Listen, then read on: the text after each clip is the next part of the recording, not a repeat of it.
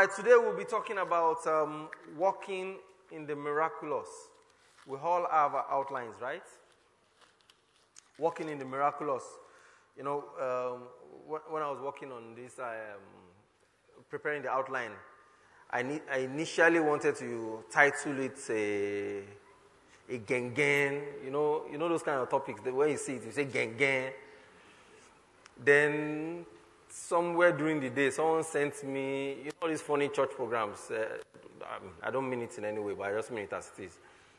He sent me a program from one church somewhere, and the title of their program was Operation Vomit My Dollars. when I read it, I was like, what? Operation Vomit My Dollars in church? Okay, okay, okay. So maybe God was telling me, no, don't do any gang topic. Let's just do it's, uh, simple, all right? Simple one.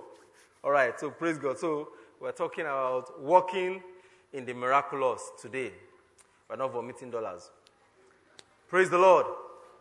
All right, our text is taken from John 14, 11 to 14, uh, uh, MSG version.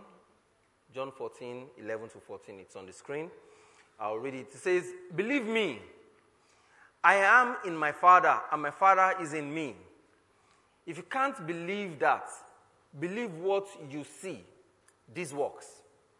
The person who trusts me will not only do what I'm doing, but even greater things, because I, on my way to the Father, I'm giving you the same work to do that I've been doing. You can count on it. From now on, whatever you request along the lines of who I am and what I am doing, I'll do it. Say amen. amen. That's how the Father will be seen for who He is in the Son. I mean it. Whenever your request, whenever you request in this way, I will do. Praise the Lord. So here was Jesus. We all know he's a miracle worker. And uh, I mean, what he was telling us in, in this scripture, it was, was saying to us that I do miracles. I, have I've performed miracles. You have seen the miracles that I've performed. But guess what? Every of these miracles that I've done, you can even do greater ones.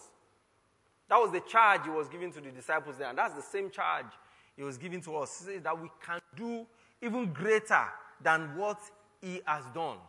And I, I mean, that charge brings me to the op- opening question, or I mean, the, the prompter for today, which is have you, I want to ask, have you ever seen or experienced a miracle in your time and in your presence? I'm not talking about in the scriptures. Have you ever seen a miracle in, happen in your time, in your presence? Something that you say, no, this is a miracle. Anyone? You've seen? Great, I'm coming. Anybody else? Seen? Two, three, just three people? You never experienced any miracles? Eh? Okay. While you are raising up your hands. Oh, choir. All right. Choir is always, always informed. All right. So while you are raising up your hands, those of you that raise up your hands, second question Was it you that performed the miracle?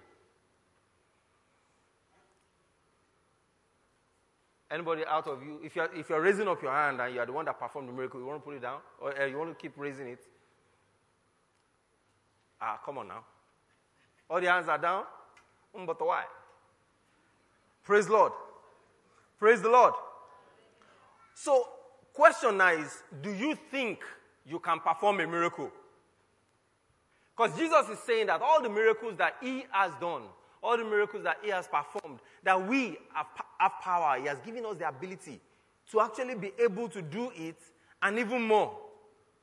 So, question is do you think you can perform a miracle? Going by the scriptures. You guys have been quiet on me. Oh. You're falling my hand, you're making me sweat inside AC. Do you think you can perform a miracle going by scriptures? Do you believe the scriptures? Do you believe the scriptures? All right, so do you think that you can perform the miracles or, or the type that Jesus has done and even more? All right, so today we'll be talking about how to get into that redeem, how to be able to walk in the miraculous. And God will help us, God will open our eyes to see what as we ought to see in the name of Jesus. Pastor John Wimber uh, says that the ability to hear what God is saying, to see what God is doing, and to move in the realm of the miraculous comes as an individual develops the same intimacy with and dependence upon the Father as Jesus had. So essentially, what he was saying here is that the ability for us to be able to, if, if, if we want to perform miracles the way Jesus performed miracles, if we want to be able to do things that Jesus did, that he says we can do, we must actually be able to have total dependence on the Father, the same way that Jesus had the total dependence on God we, we, we, we have to be willing, if, we want, if there is an action that has been done, to be able to repeat that action, we must also be able to follow the process that led to that action. So if Jesus had full dependence, total dependence, intimacy with the Father, for him to be able to perform the miracles when he was here on earth, it also means that we also have to follow that route. So, how then do we follow how then do we follow that route? Praise God. God loves us with an intimacy. Okay, wait. The, the, the, answer to, I mean, uh, for us to be able to do what Jesus did, the answer is found in his relationship with the Father. John 14 12. John 14 12 says, I tell you the truth. Anyone who believes in me will do the same works I've done and even greater works because I'm going to be with the Father. So it, it, it implies from this scripture, because he's saying that he is going to be with the Father, it means that because he is close to the Father, because he is with the Father, that is what gives him the ability to be able to do what he is saying. Meaning that it is all about his intimacy with the Father.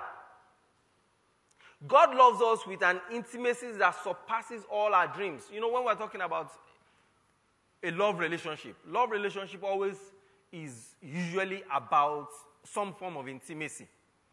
All right, a man sees a woman, a man likes a woman, a woman, a man falls in love with a woman, a man wants to get married to a woman.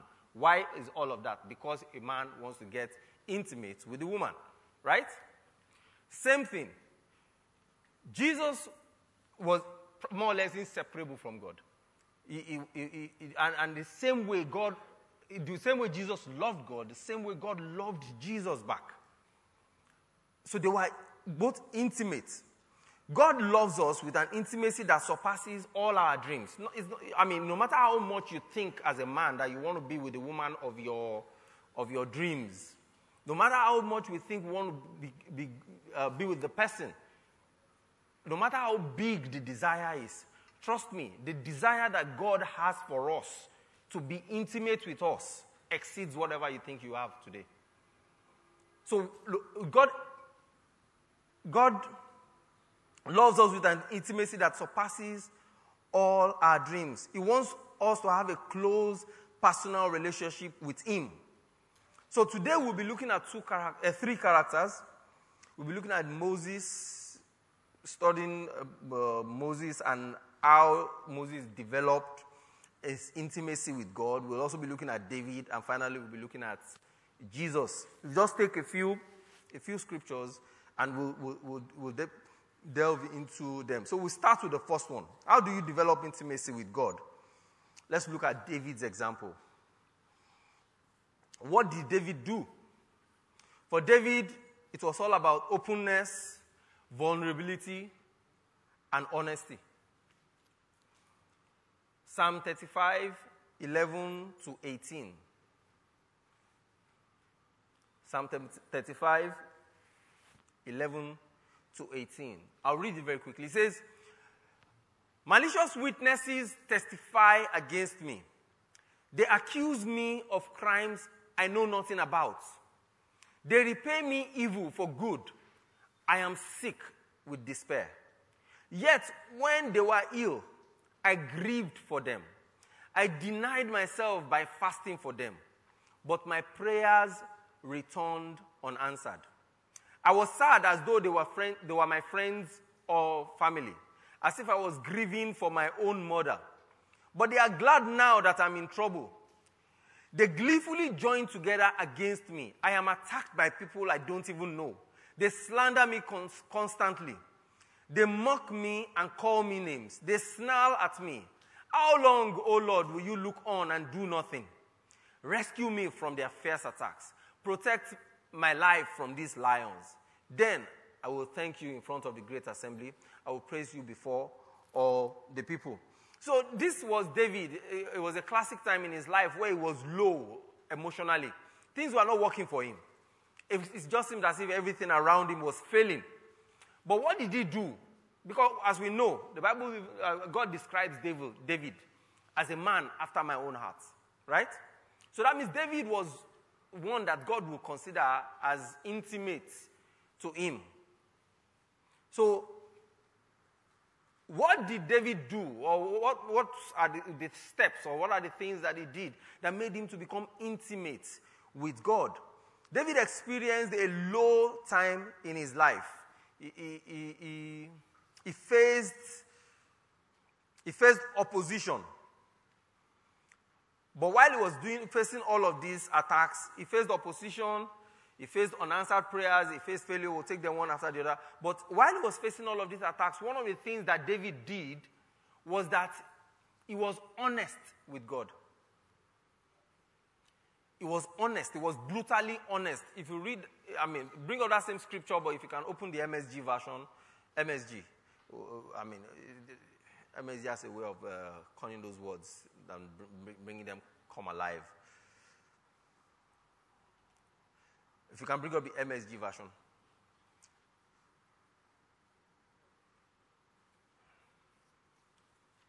I'll read it, yeah.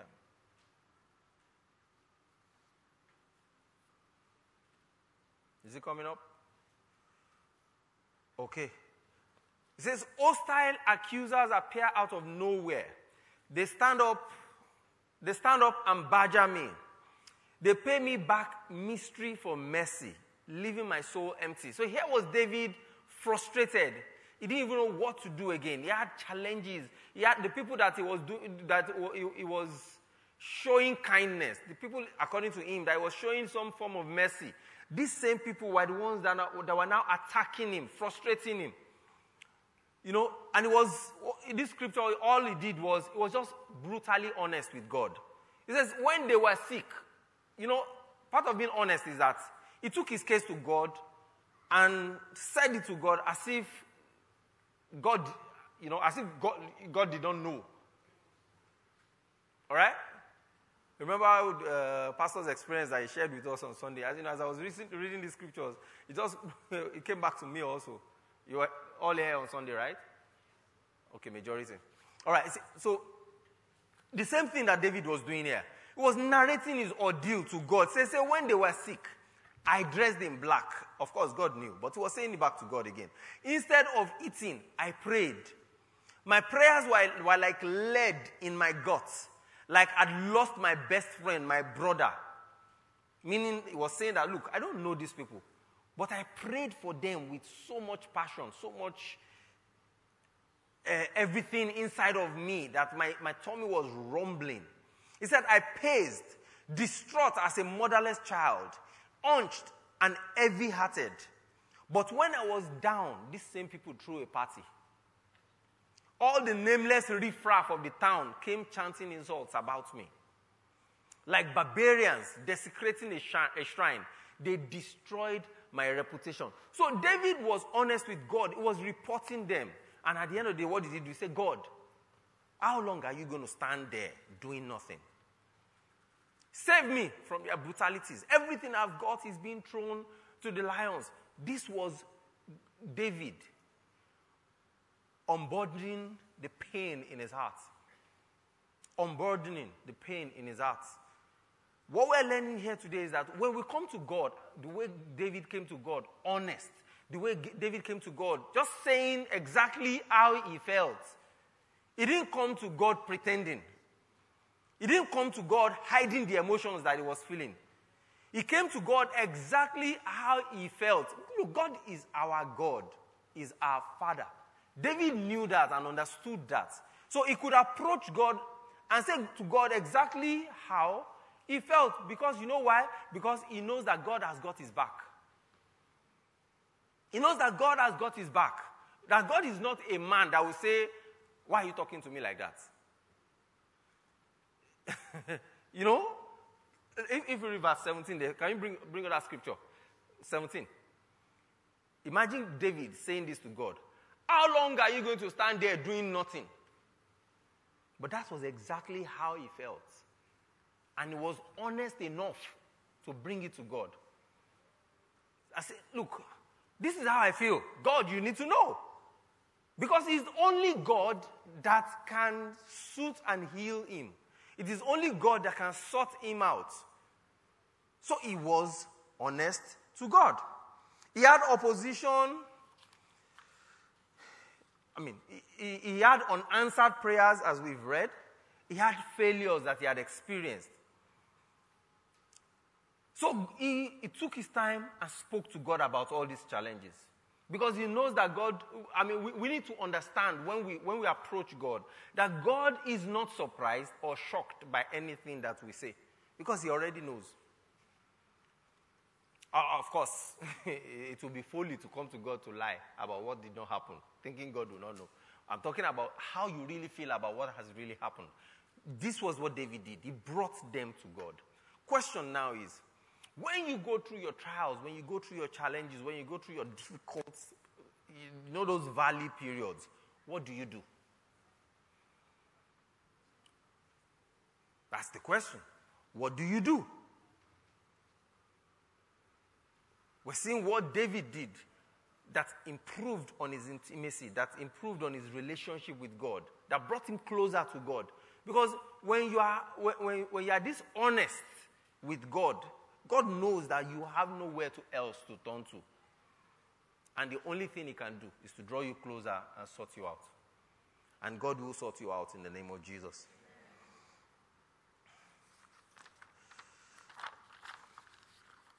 So, second thing that we must um, do to develop some intimacy with God is that we must grow in wisdom. And to, this time around, we'll be taking, we'll be studying Jesus. Luke chapter 2, 41 to 52. Luke 2, 41 to 52.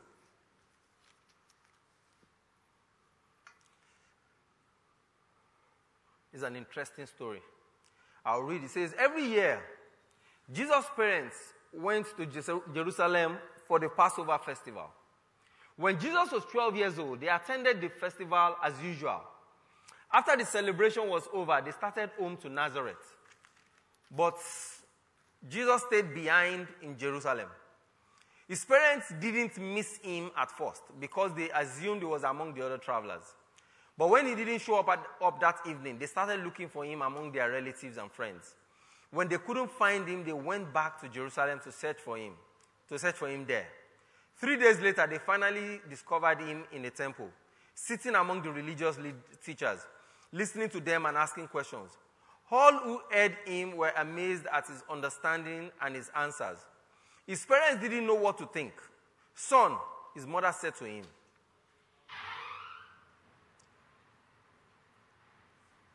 Son, his mother said to him, Why have you done this to us? Your father and I have been frantic, searching for you everywhere. But why did you need to search? He asked. Didn't you know that I must be in my father's house? But they didn't understand what he meant. Then he returned to Nazareth with them and was obedient to them. And his mother stored all these things in her hearts. Verse 52 Jesus grew in wisdom and in stature and in favor with God and all the people. Even as a child, Jesus had astonishing wisdom. And all that heard him speak, or all that heard him do anything, they, they could confirm this. You know, at the, at the house fellowship um, last week uh, or Sunday my, my house fellowship. We, uh, we just, I was discussing with some of my members, and I was saying, I wish there was a book that contained all the things that Jesus did before he became 33 that he started his ministry. I mean, I could just imagine. You know, one of the very first miracles that Jesus did was at the uh, marriage of Cana, where he turned water to wine, right? Now, if you read that story, they came to meet Jesus' mother. Wine has finished. She went to meet Jesus. Wine has finished. Jesus says, What have you, what, how does that concern me? What, what's that to me? You know? And she turned away and said, Do whatever he tells you to do. The only way she can be confident that Jesus could sort that out is obviously because maybe when they were at home, miracles was just like this. Maybe when they are eating on the table and there's not enough salt, he just tells Jesus, There's not enough salt in this food. Jesus does do like that, and salt pops up in the food, and the food is sweet. Maybe she, she, I mean, think about it. Jesus said, What have you to do with me? And he just turned away and said, Do whatever he tells you to do. And she walked away.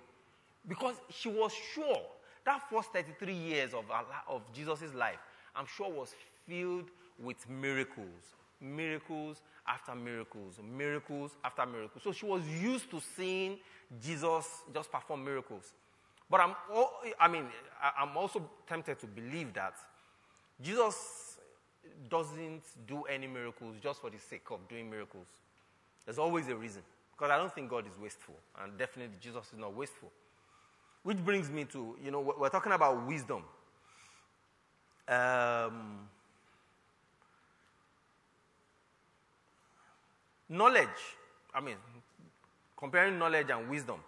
Someone said that knowledge is knowing what a tomato, I mean, I think this is uh, an European uh, proverb. It says, knowledge is knowing that a tomato is a fruit, but wisdom is not putting it in fruit salad. So let me bring that home. Knowledge is knowing that, knowing facts. Wisdom is knowing when to apply the facts. All right? So, for uh, let me bring that further home. Knowledge is knowing your rights as a citizen of Nigeria. Wisdom is knowing that you, you have to pocket your rights as a citizen of Nigeria if a drunk policeman carrying a gun tells you to come out of your car. give you an example, I'll bring it home again. One night, one evening around 9, 9-ish, 9, 10 o'clock, I was driving from, I was coming from Ekpe. I, I had a truck and I had some, it was a big truck, I was driving it, and I had some farm produce in the truck. It was full, fully loaded. And I had all my vehicle papers, my license, everything complete, right? That's my rights, right? And I got to a police checking point. I know everybody gives them 200 naira, but I don't. I normally don't because why should I give them 200 naira? So I got there. The guy said, Okay, where is it? I said, Where is what? He said, Give me your papers. I gave him. He looked at me. He said, What do you have in the boots? I told him. He said, Come down, come and show me. I got down. I opened it. It was a big truck, like I said. I opened it. He said, What is inside? I said, Can you see? He said, Bring everything out. I want to see what's inside. At 10 o'clock at night. So I just shut the door and gave him his 200 naira and left. That's wisdom. Because I can stay there proving facts. Now, did I do bad? Did I give him a bribe? No. He exploited me. I allowed him. That, you know, wisdom is something that is also important that we need to gather as we want to get into intimate with, with God. Wisdom ultimately leads to wealth. It's uh, Proverbs, uh, I didn't write that uh, note here. Pro- Proverbs talks about that. Folly can never foolishness can never, folly can lead to riches, but folly can never lead to wealth. I don't know if you get that. Folly, foolishness, can earn you riches, but it can never earn you wealth because there is a major difference between wealth and riches. Wealth is something that can grow. Riches may not necessarily go, uh, can actually flee. All right?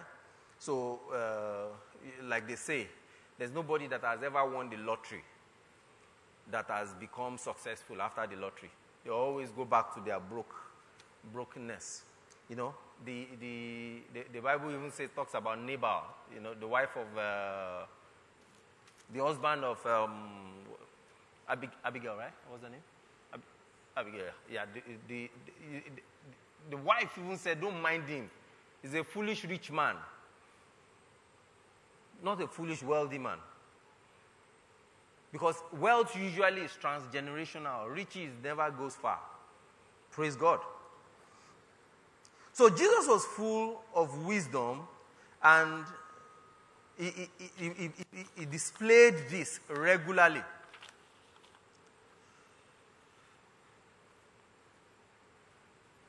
Praise the Lord.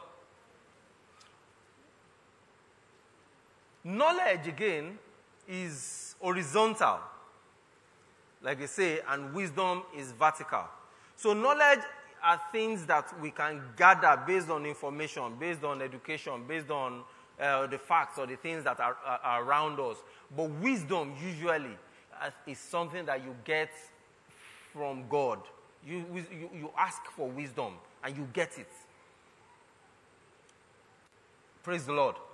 It comes down from above. It's far more important to grow in wisdom than to grow in wealth. Intimacy with the, intimacy with the Father leads to growth in wisdom. Praise the Lord. And that was what, one of the things that Jesus was trying to get also when he was with the teachers, when he left his parents and stayed back in the temple in Luke chapter 2, verse 39. He says, oh, verse 49b, he says, why, why are you looking for me? Didn't you know that I will be in, my, in the dealings with the things of my father? Why are you searching for me everywhere? Didn't you know that I will be in my father's house? Jesus knows where wisdom lies. And Jesus st- stayed where wisdom is so that he can learn. So that he can learn. Praise God. There are four things about wisdom that comes from intimacy with the Father. And we'll be examining uh, how Jesus ran through those four things. Number one, number one about wisdom is that wisdom comes from listening. Wisdom comes from listening. Wisdom is willingness to listen and learn from others. Luke 2:46. Luke 2:46 says that three, three days later, they finally discovered him in the temple, sitting among the religious teachers, listening to them and asking questions. Listening to them and asking questions. So, wisdom comes from listening. It's commonly said that we have two ears and one mouth, meaning that we should listen twice as much as we speak. So here was Jesus staying with elders, staying with uh, teachers, and listening, asking questions, listening, asking questions. You know, when you, when you ask the right questions, also it, it, it helps with, your, with, with people and what they respond to you. Isaac Newton said, I find intelligence is better spotted when analyzing the questions asked rather than the answers given. I'll say that again. He says, I find intelligence is better spotted when analyzing the questions asked rather than the answers given. So it is important for us, if we want to learn, to also develop the ability to, to be able to ask the right questions. It's very important. We want to get, grow in wisdom. We want to learn things. You need to also know how to ask the right questions at the right time. Often, those who know most speak the least. When we are talking, we are usually merely repeating what we already know. But when we are listening, we, when we are listening, we may learn something new.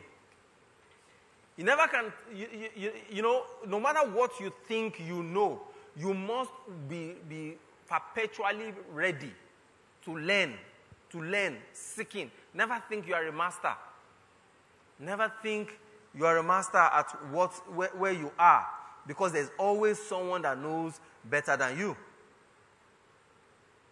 Asking good questions is the key to being a good conversationalist. There was a book I was reading some time ago. It's called People Buy You. That's the title of the book. People Buy You. And uh, one, of, one, one, one of the few things that I learned from that, uh, one of the things that I learned from that book was how to ask questions. How to ask the right questions. Because when you ask the right questions, you, you force people around you to even begin to think. And when they begin to think, they, they hold you accountable for that they are thinking. For that their extra effort of thinking. Because when you ask the right questions, it makes people to even, uh, they, they, they, things that they themselves have not thought about, they end up thinking about it in more details and providing an answer that helps them and helps you. But you have to be the one to ask. And the truth is that when you find your, when you when you when you make yourself that kind of person, you just realize that you get people adding value around you because they know that you are also going to be adding value to them. Praise the Lord. It was said of President J.F. Kennedy that he made that he he made you think he had nothing else to do except you except your questions. And it was said of President J.F. Kennedy that, it, that he made you think he had nothing else to do except ask you questions and listen with extraordinary concentrations to your answer. Meaning, what, what, is, what, what this uh, article, I, I, read it on, online, it was saying that when, when President Kennedy meets anybody, he spends all his energy asking questions and waiting for your answers, asking questions and listening. They, they, they, even say that he gives you so much rapt attention that that moment when he's talking to you is as if he forgets his future and just says he's waiting for your answers. Because he wants to learn. He's hungry for learning. He's hungry for learning. So the first thing we need to know about wisdom is that wisdom comes from listening. The second thing we need to know is that wisdom leads to simplicity. Wisdom brings clarity. Jesus knew where he should be and what he should do. He declared, Didn't you know I had to be in my father's house? Because he was wise. Didn't you know I had to be in my father's house? Knowledge leads us from the simple things to the from the simple to the complex. Wisdom leads us from the complex to the simple.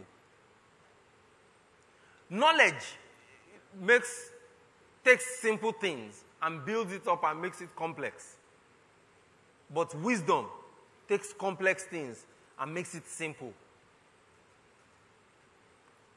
Uh, I, I, was sharing with um, someone just earlier today how um, the simple process, the simple process of brushing your teeth. We all know how to brush our teeth, right? Just take toothbrush, toothpaste, and you're good. Simple, right? Hello. It's simple, right?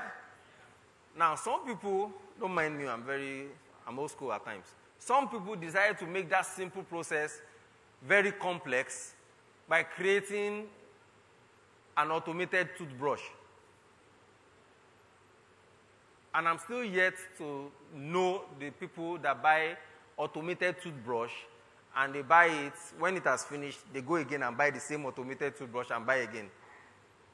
Because I think it's just a nice, oh, I have it, I put it in my, it's not something probably you would enjoy doing every day. You want to just do it simple, get it out of the way. And that's what knowledge does. Knowledge takes simple matters, makes it complex at times. But wisdom takes complex things and makes it simple. And that's what Jesus did. He said, Didn't you know? Don't make it complex. Why were you going around for three days looking for me? Simple wisdom. You should know. You should have, you've lived with me for, 30, for 12 years. Jesus was 12 then. You've lived with me for 12 years. You should know where my priorities are. You should know what interests me. wisdom should tell you immediately that I will be in my father's house. Your knowledge is where can a child be? Where can a child be hiding? So you went to all the playgrounds, you went to all the children's houses, you went to check all the places. Wisdom should have directed straight to my father's house. Praise the Lord.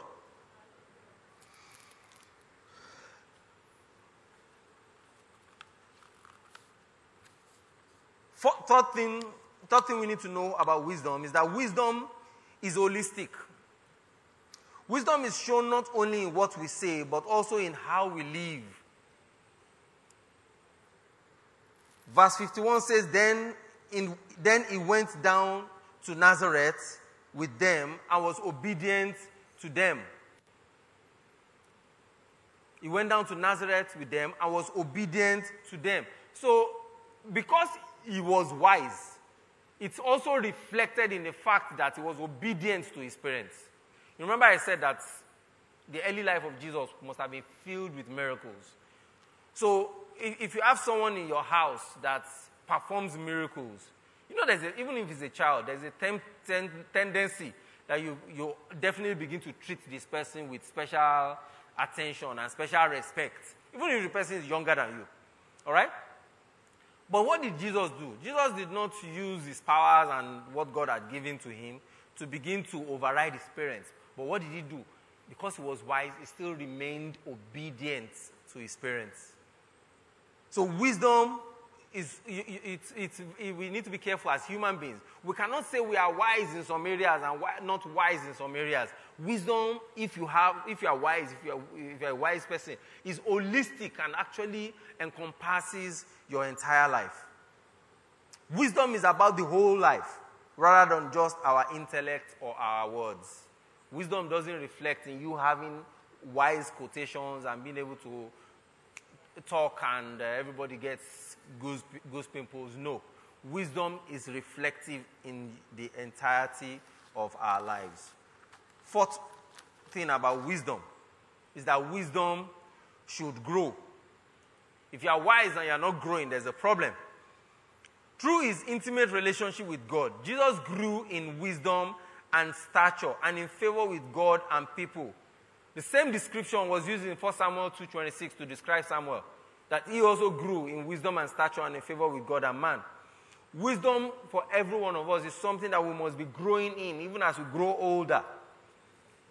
We must be growing in wisdom as we grow older.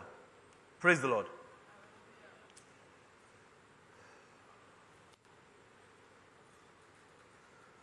So the third thing that we need to do, that uh, third character that we'll be studying, is uh, it's a long scripture, uh, Numbers chapter 7 from 66 all the way to Numbers 9, 14. We'll be picking here and there, but so we won't read it, but we'll be reading uh, the, the these individual scriptures that we want to address. This is talking about the story of Moses and uh, when Moses was leading the children of Israel. Um, to, to gain intimacy with God, we must learn to be able to stand still and listen. We must learn to be able to stand still and listen. You cannot develop an intimate relationship with God without setting aside time to communicate with Him. If you read, if, if, you study the life of Jesus, Jesus was always, always setting aside time to be with the Lord, always setting aside time. Even before he started his ministry, he went into the wilderness 40 days, 40 nights, him alone and God, just communing. Maybe at that time, God was da- downloading the manifesto for him. And said, okay, this and this is what's going to happen, this is how you are going to do it. But he spent enough time, quality time. So we cannot develop any form of intimate relationship with God without setting aside time to communicate. And this is something that has to be deliberate. Jesus spent 40 days, 40 nights before he started out his ministry. How much time do you commit right now to God? Apart from you come to tribe on Wednesdays, apart from you come to church on Sunday or Saturdays, how much time do you commit to God? Just you and God. Because therein lies your intimacy, therein lies your ability to be able to perform miracles.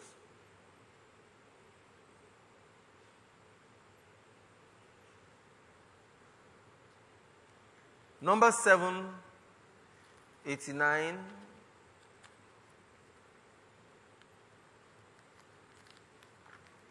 Number 789 says, Whenever Moses went into the tabernacle to speak with the Lord, he heard the voice speaking to him from between the two cherubim above the ark's cover, the, the place of covenant. You know, so what, what this means is that anytime Moses went deliberately, went inside to speak to God, God was waiting, willing, ready to also speak with him. And that's what God wants to do. He wants to commune with us. Like I said, Jesus stayed 40 days, 40 nights, interacting with God. Like I said again, downloading the manifesto of God, Jesus' ministry to him, saying that before you start, this is what you're going to be doing. So Moses also regularly goes into the uh, tabernacle to commune with God, and God always was willing to talk. So it is an anomaly to think that God is not interested in talking to us. God wants to talk to us. God wants to let us know what He's going to do. He says, Will I hide anything from my prophets? Will I hide anything I want to do? No, that's what God is saying. He wants to let us know what He will do. He wants to let us know what He wants to do through us. The big challenge, or the main challenge most times, is that we are never there to talk to Him. We are never there to give Him time. We are never there to commit that time. We always say we don't have time, but really, do we really don't have time?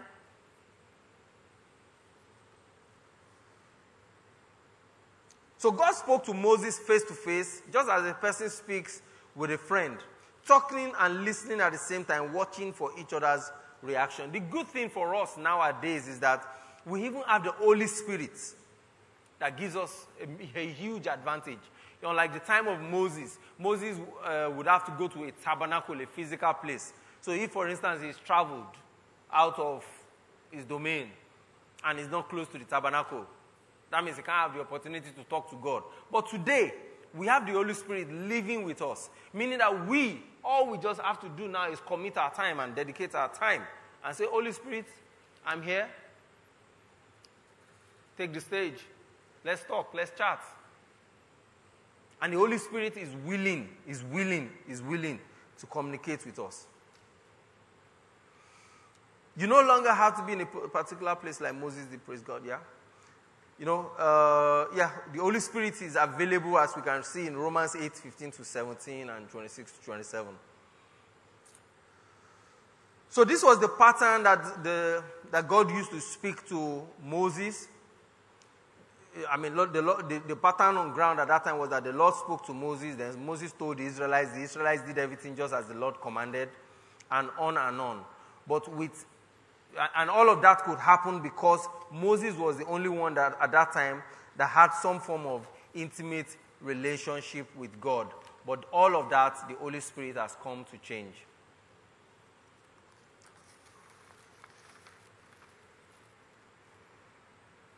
The good thing, the, another thing we need to know now, while we are standing and listening, while we're, we're waiting for instructions, is that we must, we need to put into practice, we need to put into practice the things that God,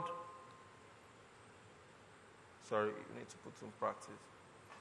Yes, we need to put into practice the things that God has revealed to you in the place of intimacy. Anything that you have spoken to God and God has said, okay, this is what I want you to do, you need to put it into practice.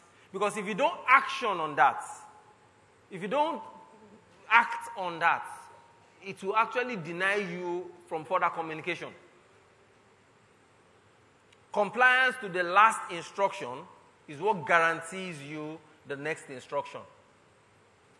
If God has said do A, you have not done A, but you are waiting for him to tell you to now do B. No, it doesn't work that way.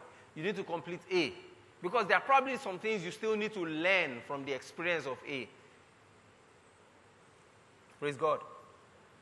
There are things that you may need to learn from your experience about A.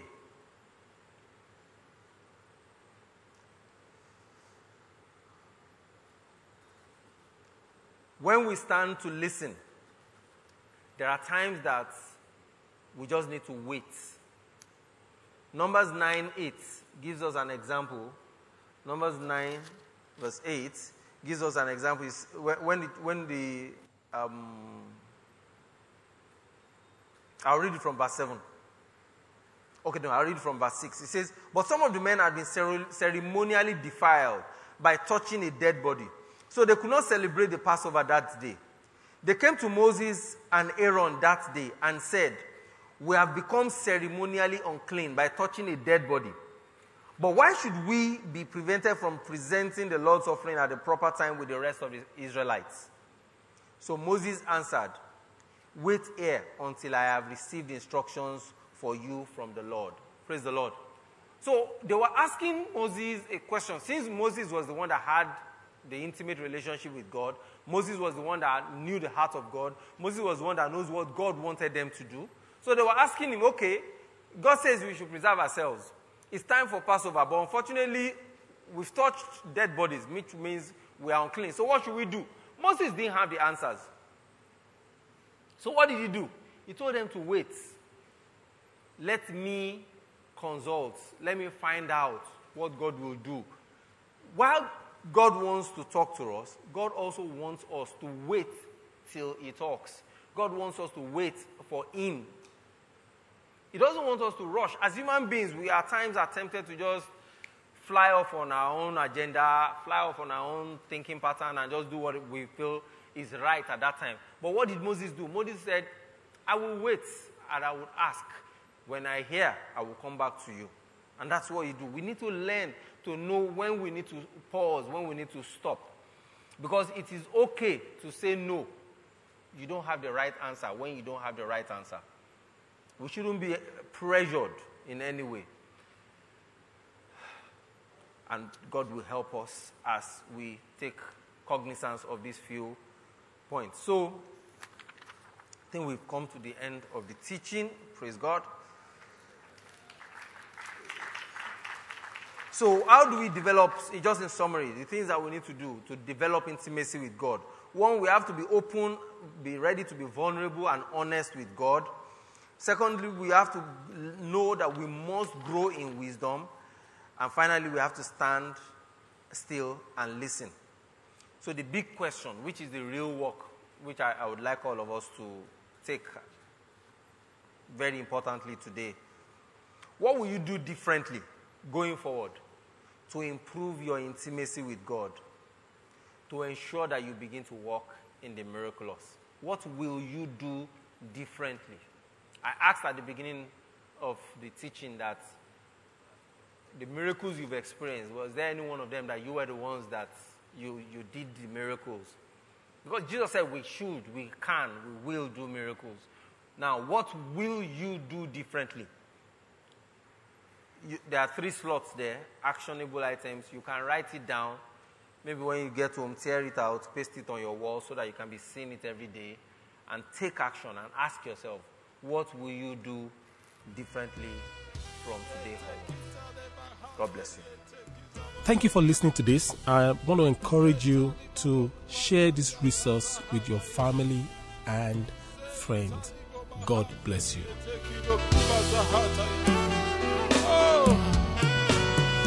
Sentelele